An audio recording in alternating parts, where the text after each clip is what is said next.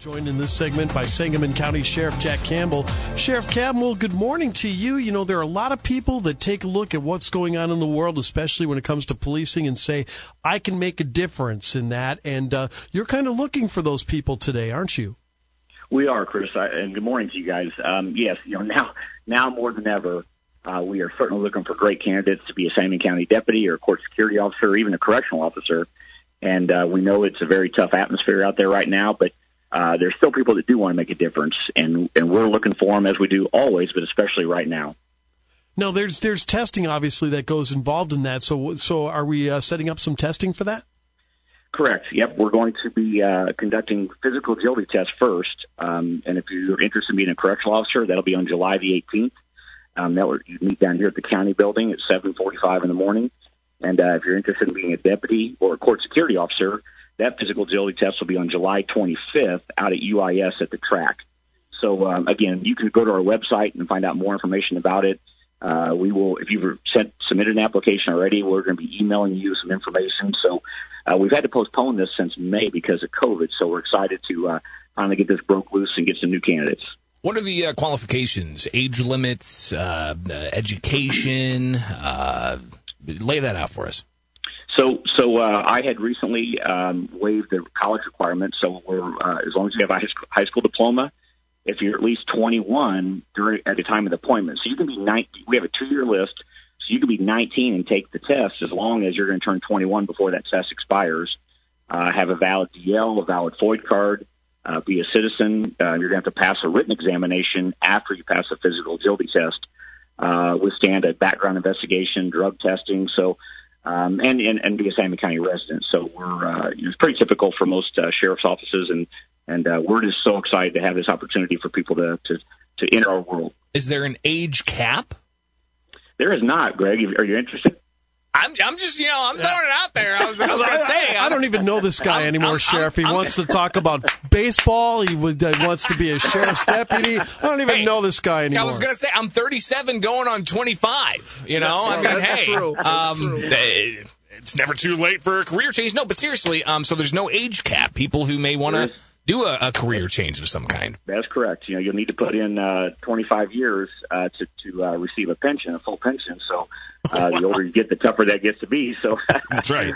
but uh, and what I'm talking about, we actually are looking for a cook also, and these are very difficult to find right now. We've been searching for several months for a cook. So oh, um, you know, we're going to pay a cook. Uh, uh, almost thirty-four thousand dollars with with full benefits and everything. So if you know a cook and or you're a cook yourself and you're listening, uh, give us a call or go to our website and fill out an application. So yeah, there are other uh, job opportunities at the uh, uh, sheriff's office in Sangamon County outside of just being a sheriff's deputy.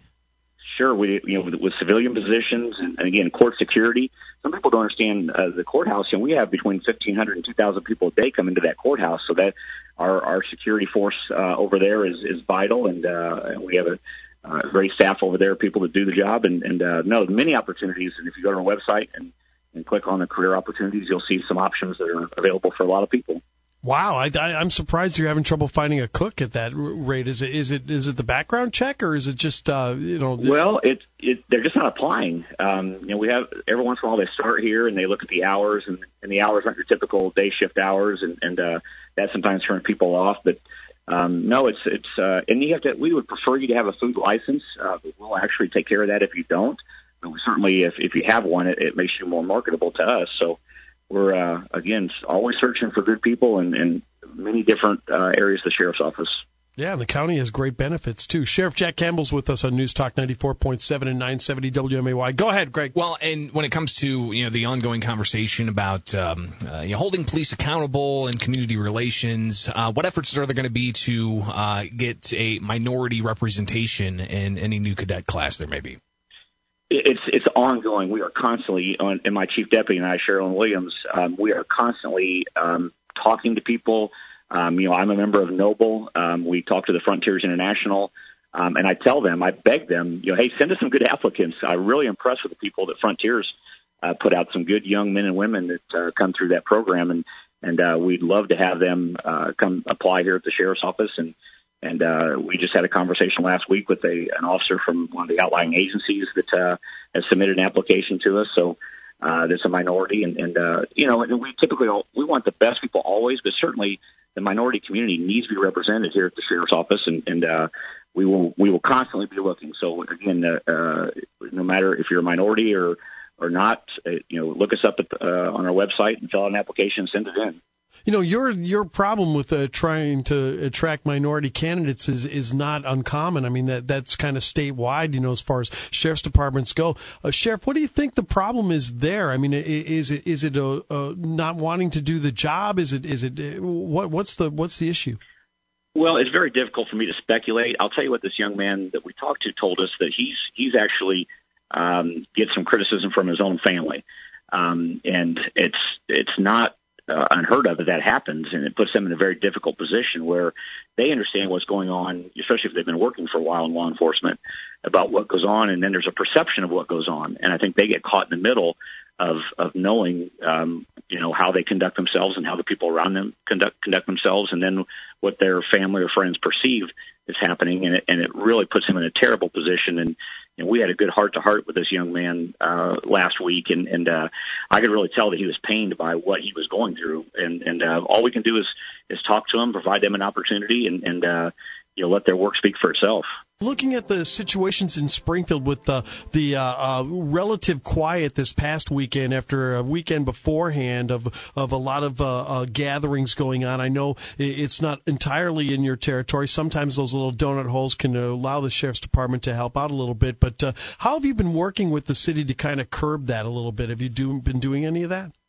Yes, absolutely. Uh, Chief Winslow um, and, and and I have talked several times, and he conducted several phone conferences with myself, and then all the chiefs that their villages touch Springfield, such as Grandview and Southern View and Jerome and Leland Grove, and uh, and they've done a great job of keeping us informed, and and we provided whatever we could, uh, whether it be extra patrols coming through downtown.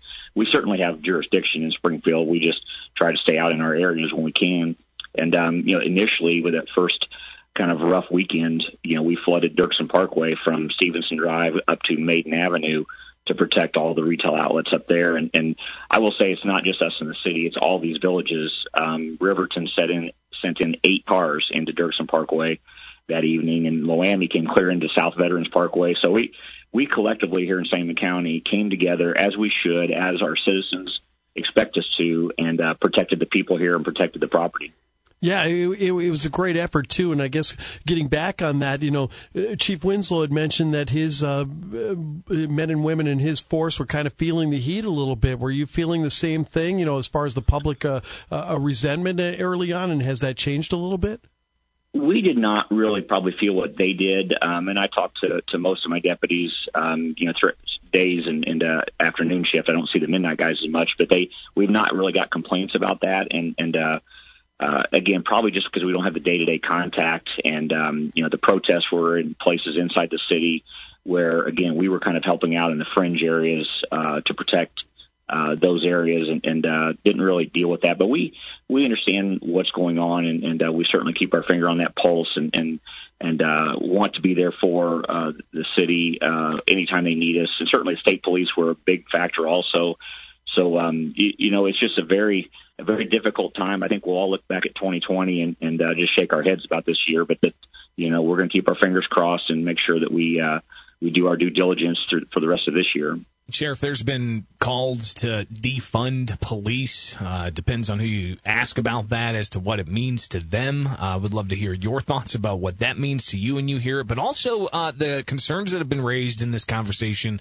And this is something that uh, we we've talked about on these airwaves before in the past, you and I, and uh, with other uh, law enforcement officials um, what some see as the militarization of police, uh, with like the use of Bearcats or other types of uh, armored uh, personnel vehicles.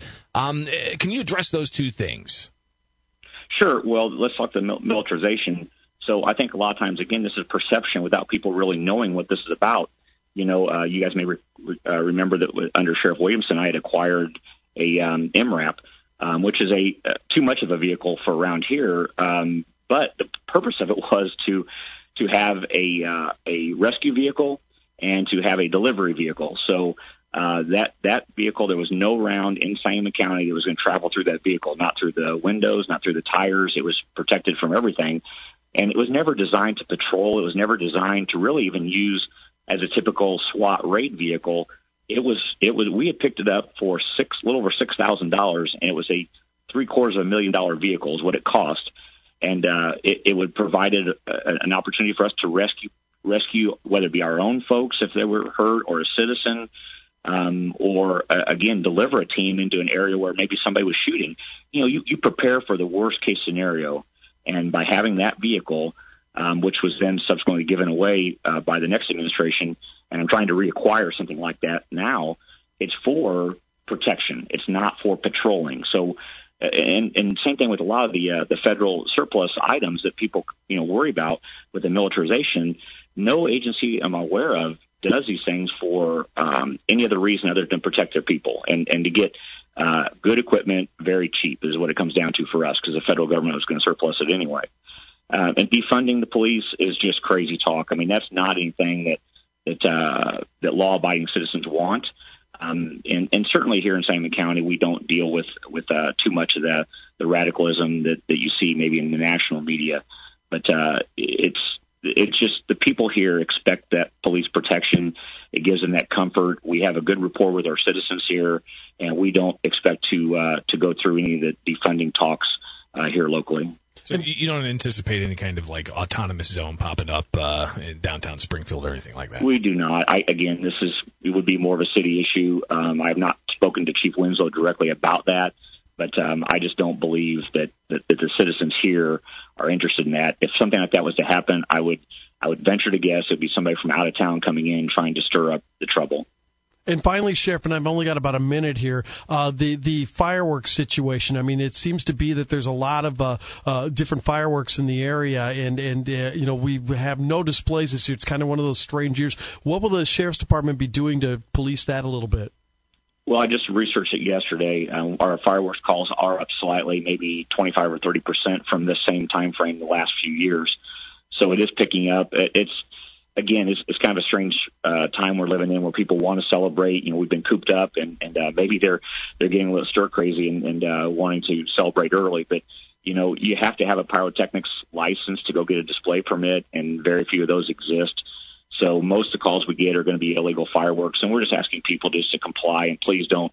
You know, we have so much to do right now. The last thing we want to do is chase fireworks calls around the unincorporated parts of the county. All right, terrific. Sheriff, listen, thank you so much for your time. I really appreciate it. Thank you, guys. Have a good day.